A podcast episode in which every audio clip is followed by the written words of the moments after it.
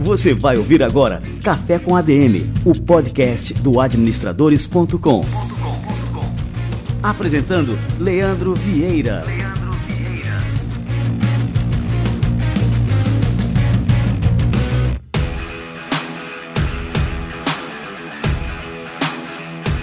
galera, está no ar mais um Café com a DM, a sua dose de cafeína nos negócios. Estamos começando o nosso episódio número 299. E no episódio de hoje você vai aprender a investir de maneira fácil e com segurança em startups. Você sabia que o Equity Crowdfunding agora é uma modalidade de investimentos regulada pela CVM? Pois é, agora é ainda mais seguro usar o seu dinheiro para alavancar modelos de negócios inovadores e diversificar ainda mais a sua carteira. Mas como nenhum investimento garante lucros, a gente convidou aqui a Camila Nasser, CEO do CRIA, para falar sobre as particularidades dessa modalidade de investimento. E a Camila também vai ensinar aqui para gente como avaliar uma empresa e quanto do seu dinheiro você deve colocar nesse tipo de aplicação. Daqui a pouquinho, Camila Nasser no Café com a DM, fica ligado. E você, já segue o Café com a DM no Instagram? Procura lá pelo arroba Café com a DM e segue a gente. Nós começamos essa conta há pouco tempo e eu tô tocando esse perfil pessoalmente. Então compartilhe essa novidade nos seus stories, recomendando o Café com a DM para seus amigos e marca o nosso perfil. Assim que eu receber a notificação por aqui, eu recompartilho nos nossos stories também. Fechado? Aguardo você por lá. Pessoal, só lembrando que no dia 9 de agosto tem Expo Consult em Belo Horizonte. Se você é assinante do Administradores Premium, é só reservar sua entrada, não precisa pagar nada. Mas se você ainda não é assinante, não tem problema. Entra em expoconsulting.com.br para saber todos os detalhes desse evento. Eu estou bastante ansioso para ver você por lá e para a gente poder trocar uma ideia, conversar e também participar desse evento que vai ser fantástico. Não perca, expoconsulting.com.br.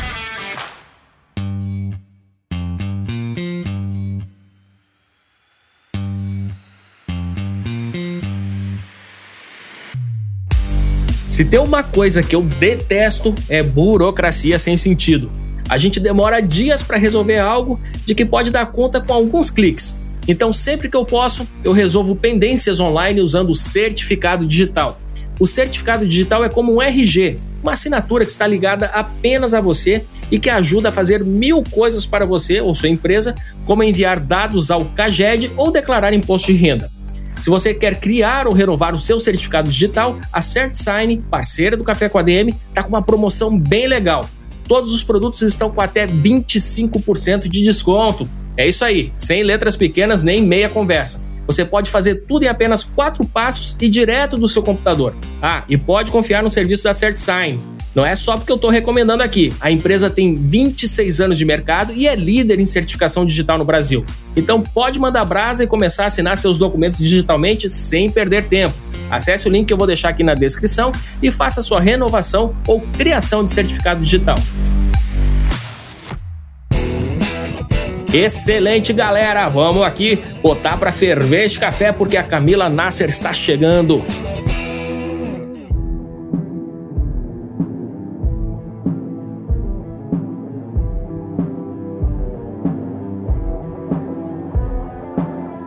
Camila Nasser é formada em comunicação pela SPM e iniciou sua carreira ainda universitária como cofundadora no CRIA, onde é CEO desde 2020. Essa empreitada teve início lá em 2014 e foi pioneira em pequenas captações de recursos para startups no Brasil. Camila Nasser, que honra te receber por aqui. Seja muito bem-vinda ao nosso Café com a DM. Poxa, a honra é toda minha. Muito prazer e obrigada por me receber. Como você falou, tô faz tempo nesse mercado e sempre adoro conversar sobre ele com as pessoas. É, e vocês, assim, não estão só há bastante tempo como foram os primeiros, né, Camila? A primeira plataforma de equity crowdfunding aqui no Brasil é, começou como Brota, né, e depois teve essa mudança para o nome Cria, né, Cria com K. E aí, e você começou quando ainda era universitária, então, assim, é uma história super interessante, eu queria que você comentasse uh, aqui para a gente como é que foi esse começo, como é que foi esse processo né, e esse despertar empreendedor ainda na universidade. Conta aí para gente. É, eu gosto de dizer que, assim, é, às vezes as pessoas me perguntam, né, como é que a mosca empreendedora típico. Na, na prática, não fui picada pela mosca empreendedora, fui picada por um visionário mesmo, né? Então, conheci o Frederico Riso, o meu sócio aqui nessa empreitada, quando eu estava procurando o meu primeiro estágio. Eu já tinha trabalhado informalmente, me envolvido em alguns trabalhos, na sua hora que eu queria buscar o meu primeiro estágio. E eu lembro que eu fui conversar com o Frederico na mesma época que eu fui conversar com uma super editora. E foi muito engraçado, porque eu vi no mesmo dia o futuro e o passado. E eu voltei para casa falando, eu quero trabalhar no futuro. Então, quando eu conheci o Frederico Riso, na época o CEO do Brota, que passou a ser, eu queria. Existia ele, só ele, com uma ideia de que todo mundo deveria poder investir em startups. Poder participar desse mercado de capitais onde está o maior potencial de retorno. Isso a gente está falando lá em 2014, quando o mercado era completamente diferente do que era hoje. Por alguns anos agora, a gente ouve muito sobre startups, existiu todo esse esse mito da unicornização. Era super cool falar que conhece, que investe, que participa de startups, quando a gente começou não era. Era realmente uma ideia e um propósito muito grande de democratizar esse tipo de ativo. Então me juntei a ele ainda como estagiária, é, mas muito nessa questão de estagiária dona, né? Então, a primeira pessoa a me juntar ao fundador, tive que aprender muito na raça e realmente ajudar a construir não só o CRIA, mas esse novo mercado. Cara, que fantástico. E bom, assim, a tua formação, né? Você estava assim, cursando a faculdade de comunicação, né? Lá na SPM. E bom, assim, a, a, faculdade de comunicação, a gente sabe, né? A gente estuda, enfim, teorias da comunicação, é, estuda marketing e tal, tudo mais, mas não tem, acho que, nenhuma disciplina que seja específica para essa questão do empreendedorismo, né? Você falou, você estava procurando um estágio, né? Isso é uma coisa muito comum na vida dos universitários, né? Encontrar ali um, um estágio, enfim, começar a colocar em prática é, parte dos conhecimentos que está adquirindo na faculdade, né? E eu achei interessante que você falou uma coisa, uma, você se comportou como uma estagiária dona do negócio. É esse tipo de postura, ele é determinante para o sucesso da pessoa na vida inteira, né? Não é só nessa fase, né, enquanto estagiário, enquanto não, é preciso ter essa postura em todos os momentos da vida, né? Você, bom, ingressou ali numa oportunidade, né, e se comportava ali como dono.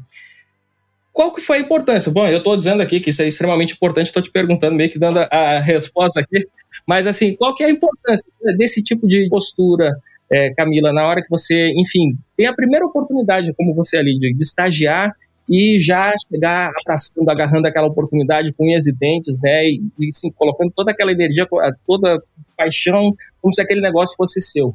Acho que o primeiro ponto, e, e que para mim é muito importante, é que não existe, e aí falando na visão de um gestor, querer que a pessoa seja dona sem dar os incentivos para isso. Então, quando eu falo que eu entrei como estagiária dona, é porque na prática me foi dado um incentivo de participação societária se eu fizesse bem o meu trabalho. Então, com isso, criou-se uma cultura de dona desde cedo. Então, para mim, o primeiro ponto é: os gestores precisam criar nas suas equipes culturas de donos e visão de dono. E não adianta só colocar lá na vaga de emprego no LinkedIn preciso de pessoas com sangue no olho ou com posição de dono. Não. Cria-se isso através de cultura. E para a pessoa que entra, uma vez que ela tem esses incentivos, é quase que natural. Então, para mim tem duas coisas. Existem os incentivos que me tornam dona, que me tornaram dona desde cedo, e existe o propósito. Houve um, no meu caso, pelo menos houve um casamento tão grande com o propósito desde o começo, assim, é, meus olhos brilharam quando eu conheci o Frederico. É, foi maravilhoso conhecer essa ideia e virou realmente o meu propósito de vida, tanto que hoje eu que lidero o CRIA. Então, eu estou aqui há oito anos empreendendo nesse negócio, porque o propósito fez sentido para mim desde o começo. Isso é super importante, né? Porque você fala com bastante empreendedor, empreender é super desafiador e principalmente quando se está empreendendo em um mercado novo, como é o nosso caso. A gente começou quando não existia mercado, não existia regulação, existia uma ideia que na época era isso, uma ideia e um desafio. E vira negócio quando você começa a executar, a aprender, e nisso você erra pra caramba. Tem muito acerto, né? Que é o que faz com que a gente continue de pé hoje, uh, mas tem muito erro. Você vai levando, assim, de todos os lados. É, é uma luta eterna de karatê aqui. Então, se você não tem muito propósito, muita paixão pelo que você está fazendo, nem adianta querer empreender. Perfeito, Camila. E agora, antes da gente dar, dar sequência, acho que é importante a gente fazer aqui um parêntese, né? Explicar para a turma, quando eu falei aqui na apresentação, né, que o CRIA é uma plataforma de equity crowdfunding, né? Então, assim, é um nome que de primeira assusta, né? Quem não conhece. Então, eu queria que você explicasse o que, que é o equity crowdfunding, né? E também para a gente diferenciar de venture capital, é, que também vão ser termos que a gente vai utilizar bastante aqui durante o bate-papo, né?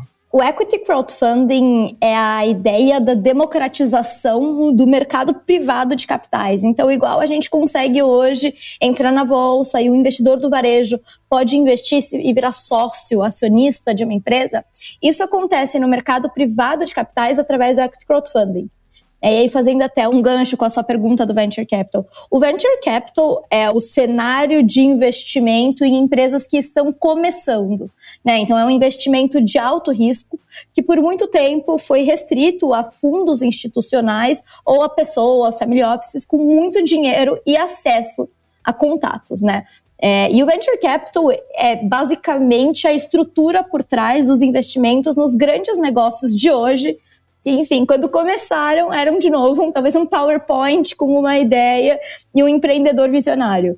Negócios como Nubank, como Loft, todos esses negócios, eles foram investidos pelo Venture Capital. E a provocação do Equity Crowdfunding é que por que é que o investidor comum não pode acessar o Venture Capital?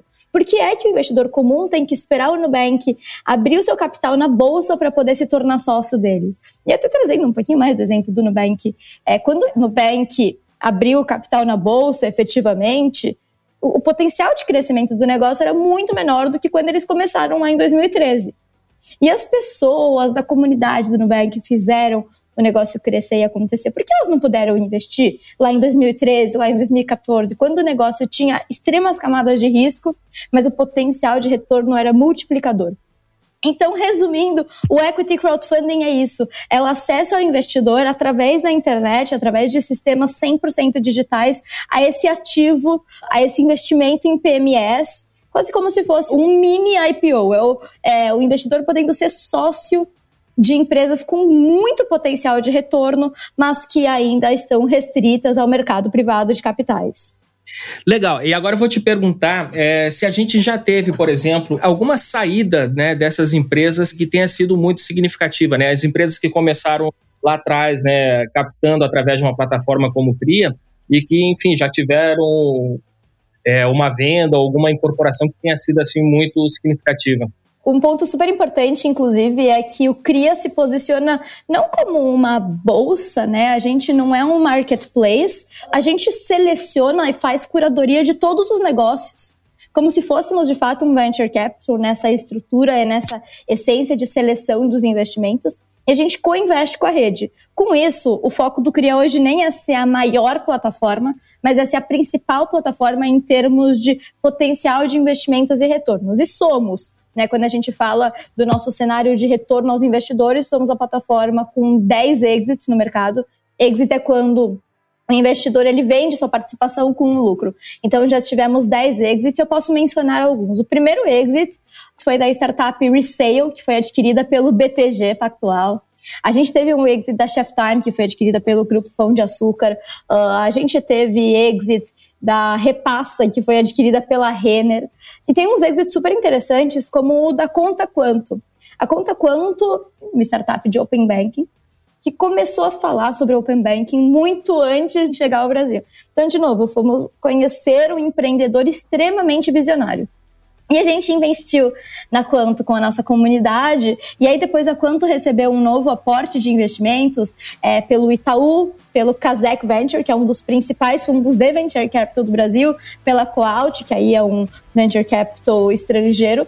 E os investidores que investiram através do CRIA puderam optar se queriam vender suas participações para esses novos investidores, retornando seus investimentos em dois anos alguns múltiplos, ou se eles queriam continuar como investidores agora sócios desses super fundos de investimento que se juntaram ao projeto e aí dando um novo vapor a ideia da coisa.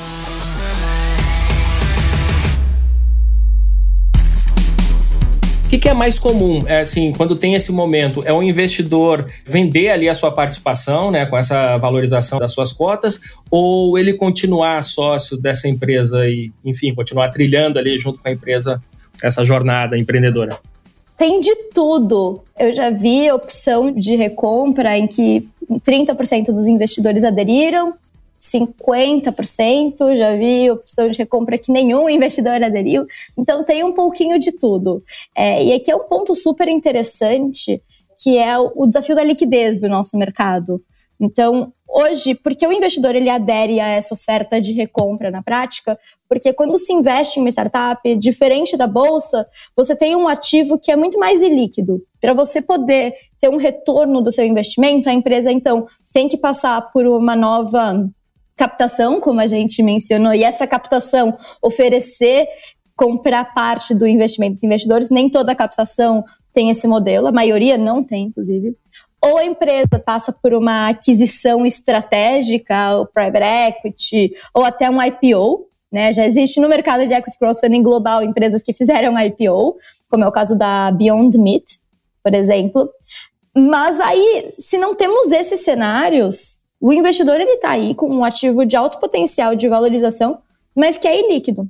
Ou isso pelo menos até hoje, porque agora a CVM mudou bastante as regras do nosso mercado. Então, dando alguns passos para trás, inclusive, o mercado de equity crowdfunding é um mercado regulado pela CVM, então as plataformas têm que ser registradas e autorizadas pela CVM a atuar. E aí, a CVM recentemente mudou a regulação no mercado para possibilitar que as plataformas ajudem os investidores a fazer compra e venda das participações depois das ofertas primárias. Então, os investidores podem adquirir um do outro suas participações societárias nas empresas, independente de eventos de liquidez externos. Então, se eu investir, participei da rodada agora da empresa Dr. Jones e quiser vender minha participação no futuro, eu posso. Se alguém do outro lado perdeu a oportunidade de participar da oferta dessa empresa, também pode comprar através desse marketplace subsequente que a CVM liberou. Isso vai dar um novo impulso para o mercado de equity crowdfunding, porque a gente está falando aqui de uma nova janela de liquidez e experiência de pós-investimento para o investidor. Vou aproveitar que a gente está tocando nesse assunto, né? E aí eu queria te perguntar como que é feita então essa precificação então, depois que passou ali a captação, vamos lá, comprei algumas cotas de uma empresa, passou um ano, eu digo, bom, estou interessado em vender essas cotas que eu tenho. Só que aí eu tenho que precificar. E eu quero saber como é que isso é precificado, né? Se existe um acompanhamento do valor daquela cota conforme a valuation daquela empresa, ou isso é uma coisa totalmente arbitrária. Digamos assim, eu comprei por mil reais e quero vender agora por dois mil e compre quem quiser. É assim ou existe aí realmente uma precificação mais atrelada a alguns parâmetros? Essa é uma pergunta extremamente interessante, porque é do meu lado, empreendendo no ambiente de plataformas, é talvez a questão mais complexa e o principal desafio para se consolidar um bom mercado, que é o desafio de se combater a assimetria de informação. Não queremos investidor com informações estratégicas vendendo a certo preço, não queremos comprador com essas mesmas informações comprando a tal preço. A gente tem que garantir que os investidores têm o máximo de nível de transparência e acesso às mesmas informações. Eu acho que, inclusive, é por isso que a CVM, quando libera as plataformas a intermediarem essas transações, não permite que as plataformas tenham dinâmica de formação de preço. Por isso que a gente não pode falar que o que existe no equity crowdfunding é um mercado secundário, é uma bolsa. Não é. É um lugar onde investidores que querem vender suas participações, investidores que querem comprar suas participações podem fazê-lo. E através do intermédio da plataforma que tem que trazer essa robustez e segurança extra. E do lado da plataforma, então, existe essa necessidade de se educar bem a base, né? Sobre como funciona o mercado criar parâmetros altos, regras altas de acesso à informação e garantir que o vendedor, o comprador e a emissora, né, a empresa, mesmo que não está vendendo em operação primária, mesmo que é uma operação secundária, estão com acesso às mesmas informações na hora de executar isso. Então, isso para mim é um papel primordial de plataformas zelar por esse bom desenvolvimento desse mercado, que de novo não posso chamar de mercado secundário a gente está estruturando ele como uma ferramenta muito mais robusta, com foco realmente na segurança das informações e na proteção dos investidores, né? Não vamos posicionar como mercado secundário, como bolsa, é muito mais essa visão de uma nova jornada de investimento e pós-investimento segura por investidor. Legal, Camila. Agora eu queria voltar um pouquinho atrás, lá para a época da formação do CRIA, que a gente não tinha essa regulamentação toda da CVM. Né? Então, quando vocês começaram, era uma aplicação de alto risco que dependia 100% da confiança do investidor, né? não só da empresa que estava captando, mas, é, sobretudo, na plataforma, né? no CRIA ali. Né? Como é que vocês conseguiram, então, superar essa questão, né, a desconfiança nos primeiros anos né, e validar um modelo de negócio que se tornou né, bastante viável né, e que tem contribuído muito para esse mercado. Esse é um ótimo ponto. Eu gosto de dizer que a gente está entrando aqui na terceira era do equity crowdfunding. Então, começando, a primeira era é a era da, entre aspas, terras sem leis. E nas terras sem leis, você tem que ser o xerife da sua própria cidade. Usando essa analogia talvez um pouco tosca, né? Mas enquanto a gente estava construindo um mercado que ainda não era regulado, justamente porque ele ainda não existia, né? Não existe nenhuma regulação que venha antes da inovação. Era muito o papel da plataforma se atender a regras claras de diligência e conseguir amarrar isso bem contratualmente, mas fazer operações menores, mais simplificadas. E a verdade no final é isso. No ano de 2014, as nossas rodadas iam de uma média de 250 mil, com 30 investidores. Esse ano, as rodadas são uma média de 2 milhões e 500. A gente já fez rodada com quase mil investidores. Então muda um pouquinho o perfil e no começo era muito um mercado de early adopters, de pessoas que confiavam bastante, que faziam parte do nosso ciclo ou parte do ciclo dos empreendedores que estavam confiando nessa tese. E aí a gente se aproximou bastante da CVM, a CVM foi muito aberta nesse aspecto de escutar as experiências das plataformas para criar o primeiro conjunto de regras. E isso veio em 2017, que foi a CVM 588. Quando chegou a CVM 588, o mercado ganhou um novo respaldo regulatório. E só para vocês terem uma ideia do impacto da regulação no nosso mercado, né? Porque as pessoas geralmente reclamam de regulação, mas para o nosso mercado, o mercado que a gente está falando de investimento de alto risco, é, o impacto foi que cresceu 22 vezes no mercado de pré-regulação para pós-regulação. Mas quando a CVM regulou o mercado, é que, que a gente entra nessa fase 2, no ciclo 2, que foi um mercado regulado, mas com muitas restrições. Então a CVM entendeu, existe esse mercado, as primeiras plataformas comprovaram a demanda, a necessidade. Vamos abrir espaço para ver como se desenvolve. E aí permitiu que a gente fizesse ofertas com tetos de 5 milhões para empresas que faturassem até 10 milhões, com um monte de limitação de divulgação. Então, para você ter uma ideia, é, as plataformas e as emissoras eram as únicas que podiam falar da oferta e só podia falar, ei, tem uma oferta, vem ver. Não podia dar mais nenhuma informação. Então era um super entrave também, até de distribuição de crescimento, no final das contas e também sem nenhuma possibilidade das plataformas intermediarem essas transações subsequentes, né? Essa compra e venda entre investidores. Então foi um mercado que foi aberto pela CVM, né, regulado e ganhou seu primeiro respaldo, mas com muita calma. E aí esse mercado cresceu bastante e o principal é que a gente conseguiu, enquanto plataformas do mercado regulado, provar para a CVM que é um mercado justo, que é um mercado certo, que não é um mercado de scams, né, de fraudes. E com isso a CVM esse ano nos colocou no terceiro ciclo do mercado, que é esse agora ciclo de realmente muito mais crescimento e impulso. E aqui a gente falou da possibilidade dos investidores comprarem e venderem participação entre eles e com o intermédio da plataforma, mas também empresas agora de faturamento de até 40 milhões podem usar o equity crowdfunding. Antes a gente tinha faturamento limitado a 10 milhões. As ofertas agora sobem para um teto de 15 milhões versus os 5 milhões anteriores. Então é um mercado que como um todo se expande bastante e é muito interessante essa expansão porque a gente vê realmente uma mudança no perfil dos empreendedores que trazem suas startups para equity crowdfunding.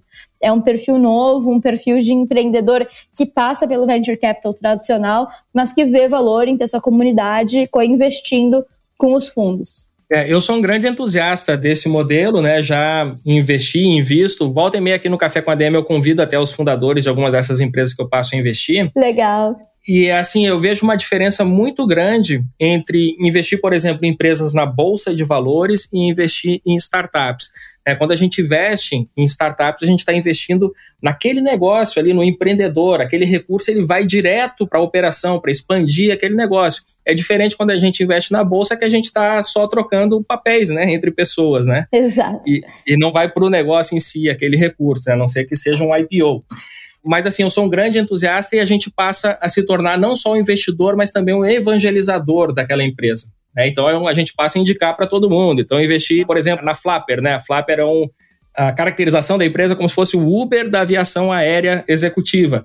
Né? Então, quando alguém precisa de, de, algum voo, alguma coisa, eu sempre indico a Flapper. Então, faço esse papel também, né? Eu não sou só um investidor, mas também um evangelizador.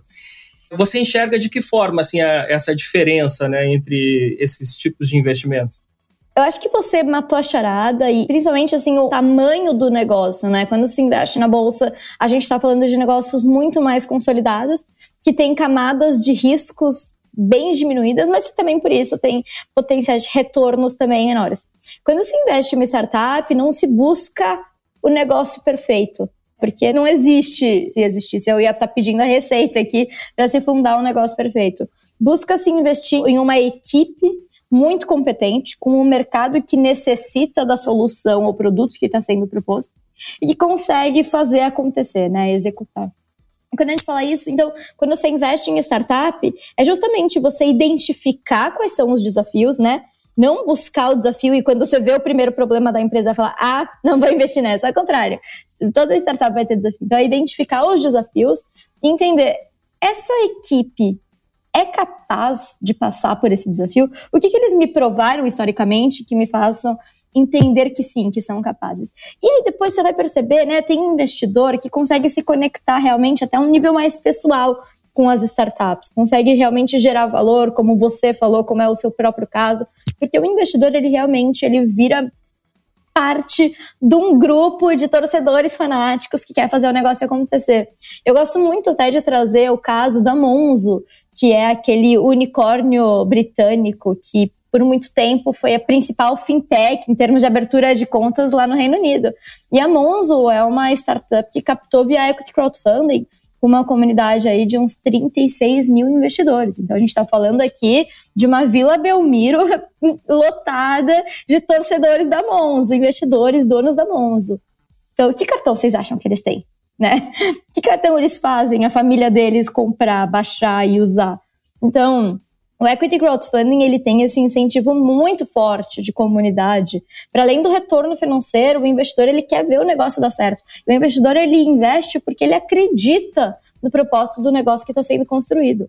Tanto é que a gente tem um caso agora que é a Dr. Jones, é uma empresa que foi investida por alguns dos principais fundos de venture capital do Brasil. Então eles têm investidores como o IGA, a Norte e a Astela são super fundos consagrados. A Stella, para vocês terem uma ideia, investiu na RD Station, que é uma gigantesca de marketing digital, né? E a Dr. Jones, ela bateu na tecla que queria alocar parte da sua rodada de captação para o crowdfunding, para trazer os seus clientes como investidores do negócio. A Dr. Jones é uma empresa que conversa diretamente com um público masculino, faz produtos de beleza e higiene para esse público, né? E tem alguns benchmarks bilionários já lá nos Estados Unidos, e eles são os primeiros aqui no Brasil, e eles dão 30% de desconto para os seus investidores. Vitalício. Então imagina como é que eles estão criando uma nova comunidade e engajam essa comunidade. É uma tese maravilhosa, é super entusiasmante poder fazer parte disso.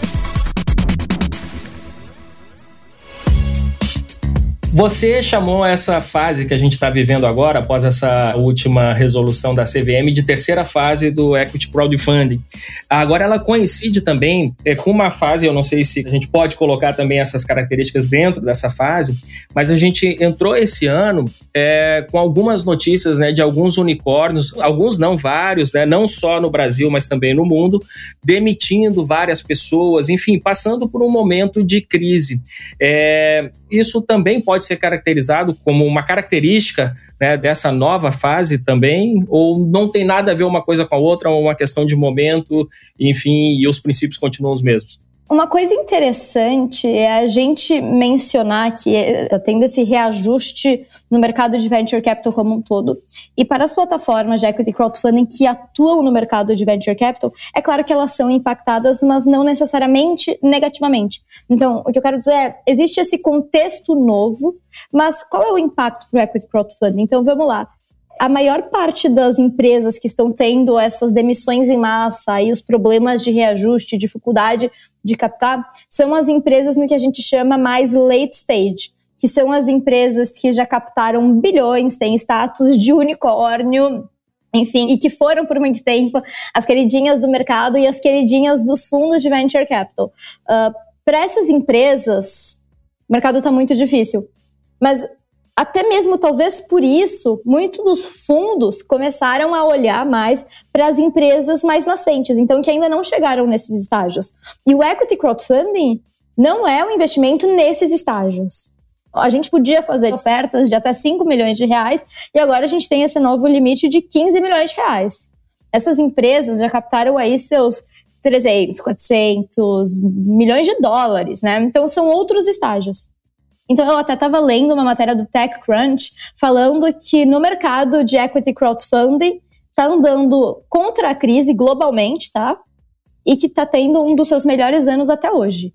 Quando eu olho para o mercado brasileiro de equity crowdfunding, eu posso dizer pelo CRIA que a gente teve uma performance melhor esse ano do que o ano passado. Mas, de novo, é fácil falar de uma performance de crescimento quando é um mercado ainda muito pequeno.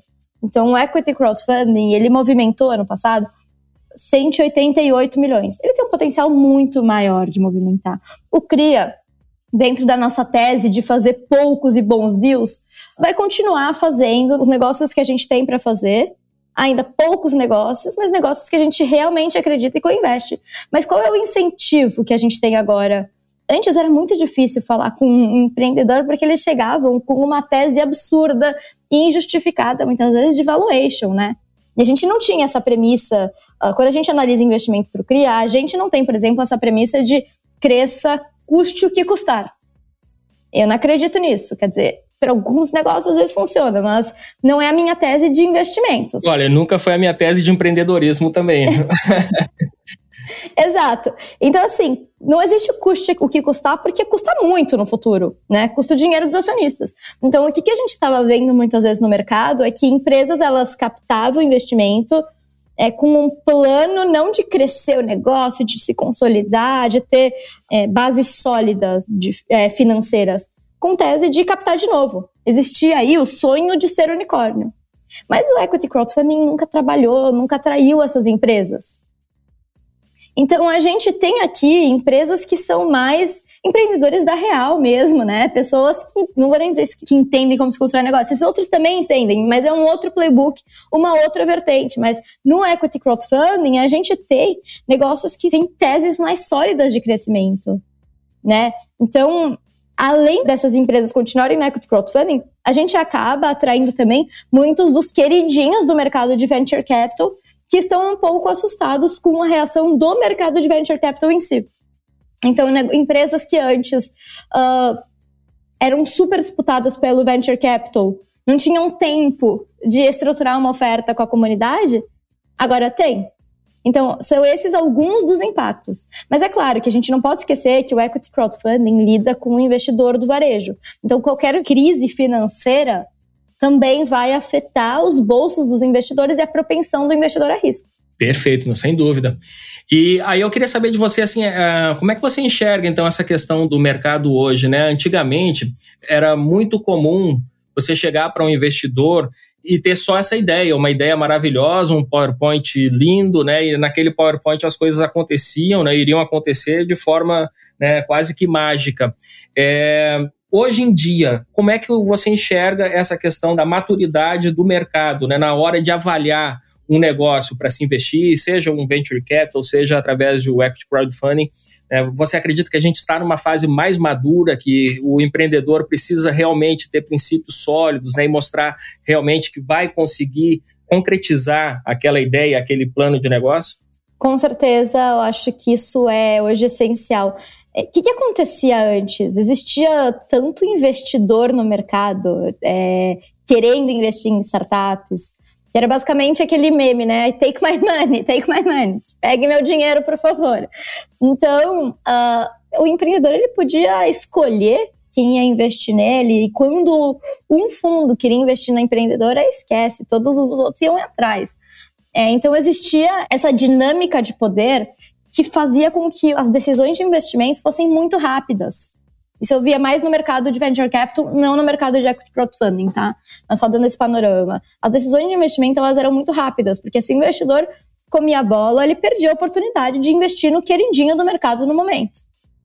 Tanto é que a gente via vários anúncios, né, de empresas fechando suas rodadas de captação, é, e aí meses depois, um mês, dois meses, vinha aí uma injeção extrema de capital. E aí vinha a matéria, o empreendedor falando que não estava nem planejando essa captação, mas apareceu o dinheiro, não queria recusar.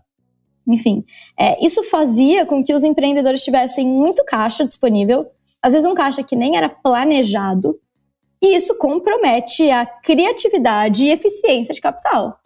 Eu gosto muito de quem mostra o quanto consegue fazer com pouco eu acho que o capital fica mais eficiente, né? Você não precisa ficar gastando milhões e milhões só porque você tem dinheiro para gastar. E às vezes você gasta com coisas que você não precisava, não é eficiente. Então, quando a empresa ela tem um plano sólido de crescimento, tem o dinheiro que precisa, nem menos, nem mais, gosto muito mais desse projeto. E é isso que a gente vê quando as empresas elas precisam se planejar mais para captar porque o mercado ele está mais difícil, as captações vão ser mais longas. Uh, mas sempre vai existir investidor que investe no momento do PowerPoint. E quando a gente investe no momento do PowerPoint, a gente está falando aqui de ver muito bem a capacidade de execução do time. Sempre vai existir investidor que investe quando a empresa está tracionando um pouco mais, consegue contar, mostrar a sua história. E sempre vai existir investidor que investe quando a empresa já está na sua fase de growth, de crescimento acelerado. Então, existem diferentes tipos de investidores para diferentes tipos de teses. E eu acredito muito em uma alocação composta de portfólio. Porque se você investe um pouquinho do seu portfólio, que seja no negócio que está começando, e que eu não falo uma pessoa com uma ideia, tá? Eu falo um pouquinho mais elaborado, né? Tem um projeto, mas não necessariamente está pré-operacional, assim, está no comecinho, está validando o seu MVP, o potencial de retorno é muito maior porque o, o preço da empresa está muito mais barato. Então, hoje, por exemplo, é, é, interessante que a gente tem isso no CRI. A gente tem a Dr. Jones, que é uma empresa é, que está validada, que está crescendo, que está em uma fase de expansão aí do negócio. Enquanto a gente tem aqui a Lincoln, que é uma health tech que está fechando o seu primeiro cliente institucional e que já fecha um cliente numa porrada, mas que ainda está validando o seu produto. Então, é, é legal poder compor o portfólio. Eu acho que isso é interessante no equity crowdfunding. Muito bom. É, Camila, até o ano passado, acredito que havia uma limitação por parte dessas regulamentações da CVM de quanto uma pessoa física, né, um investidor pessoa física, poderia investir em startups através do sistema de equity crowdfunding. Era de até 10 mil reais, se eu não me engano. É, isso aí mudou agora? Como é que está nesse ano que, que, com essa nova regulamentação? Isso mudou. Agora, qualquer pessoa pode investir até 20 mil reais ano em equity crowdfunding. Mas, para além disso, é importante lembrar que investidor que é qualificado já pode investir o quanto quiser. Ele só tem que assinar uma autodeclaração afirmando que ele é qualificado. Uh, ou então, o, o importante aqui é o investidor não investir pela CVM mais de 10% do seu patrimônio financeiro. Então, se ele tem um patrimônio financeiro aqui que está entre o investidor qualificado e entre 200 mil, ele pode investir mais de 20 mil e é só nas plataformas mesmo ele colocar qual é a categoria de investidor dele. Bom, e das captações que ocorrem no CRIA, né? Qual que é o investimento mínimo normalmente para que as pessoas que estão nos escutando, né, possam também avaliar essa possibilidade? Legal, a gente tem de tudo. A gente tem ofertas que captam no investimento mínimo de R$ 2.500, como é o caso agora da Lincoln e da Dr. Jones. E a gente tem uma empresa super legal que a gente já fechou a captação, não está mais disponível, mas que eu adoro, faz parte do nosso portfólio, eu tenho muito carinho, que é a App Justo, é uma empresa de revolução no sistema de delivery, né? Queria trazer um movimento de delivery mais justo para todas as pontas. Para os restaurantes, que tinham que pagar taxas abusivas para os grandes players de delivery, como a gente bem sabe, e para os entregadores, que trabalhavam por hora e ganhavam quase nada. Né? Então a App Justo ela veio para mudar a dinâmica do sistema, então com preços mais justos para todas as cadeias. E o interessante é que no final, para o consumidor final, fica mais barato também delivery, porque a empresa não precisa estar tá te dando cupom para você pagar menos na sua refeição. Se, a taxa é mais justa para o restaurante, ele consegue te cobrar mais barato. É, e essa empresa, a App Justo, queria começar desde cedo trazendo essa comunidade de restaurantes e de entregadores como sócios dos negócios. Estou construindo um negócio para essas pessoas essas pessoas têm que construir comigo, tem que ter essa postura de dono mesmo. Então, o ticket nessa captação foi de 100 reais. E a gente teve aí 939 investidores. É o recorde de número de investidores no equity crowdfunding para uma startup no Brasil. Então, esse é um caso super legal. A gente vai continuar fazendo ofertas aí de 100 reais quando fizer sentido, ou de 2.500, de 5 mil. E é importante para o investidor ele ter em mente a importância da diversificação de portfólio, né? Imagina que você faz isso, por exemplo, né? Você já investiu em mais de uma startup através das plataformas. Sim, sim. Acho que eu estou em 15 já, mais ou menos. Ai, que legal. Então, uhum. tem que compor o seu portfólio, né? Porque algumas vão dar errado, algumas vão dar certo e algumas vão dar muito certo. E já investi pelo Cria também. Ai, que legal. Em qual? Na Criativando. Ai, que legal. Boa. Bom, ô Camila, para a gente finalizar a nossa conversa, a gente tem um quadro aqui no nosso programa que se chama Livro da Semana. Então, a gente está falando aqui sobre investimentos, né, sobre empreendedorismo, startups. Qual é o livro que você recomenda para os nossos ouvintes?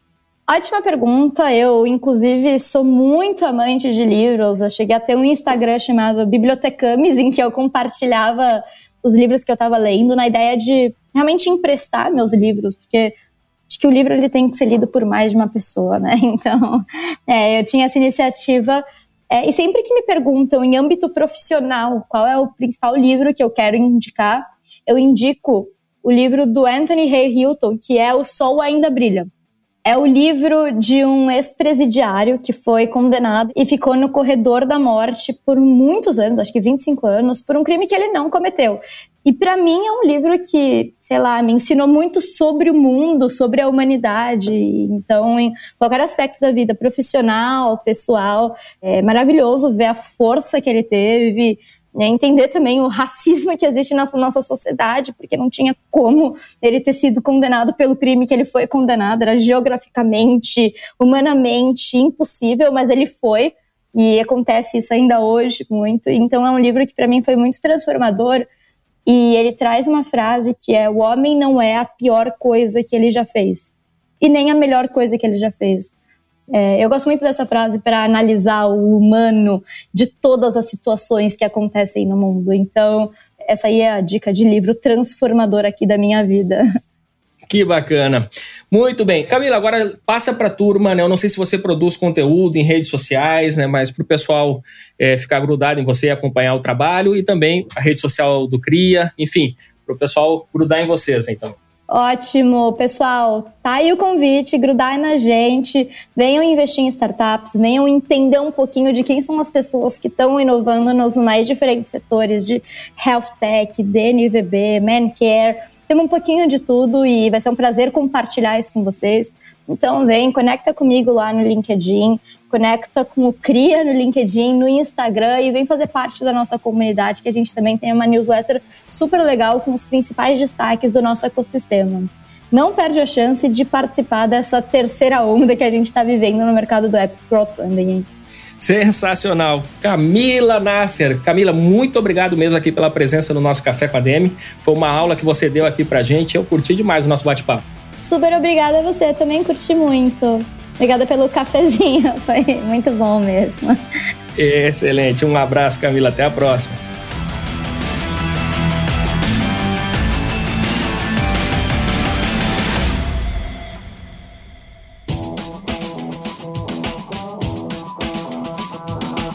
Sensacional, Camila Nasser, uma das protagonistas desse grande movimento de explosão das startups no Brasil.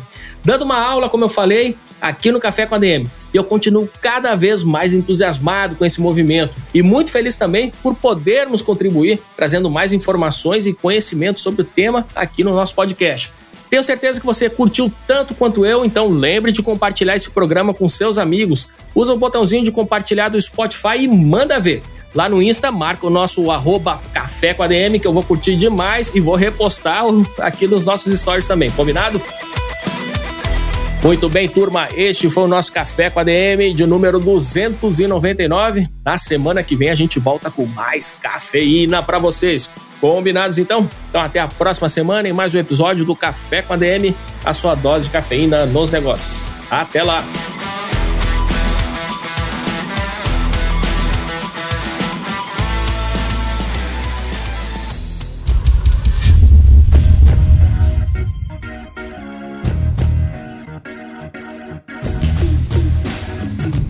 Você ouviu Café com ADM, o podcast do administradores.com.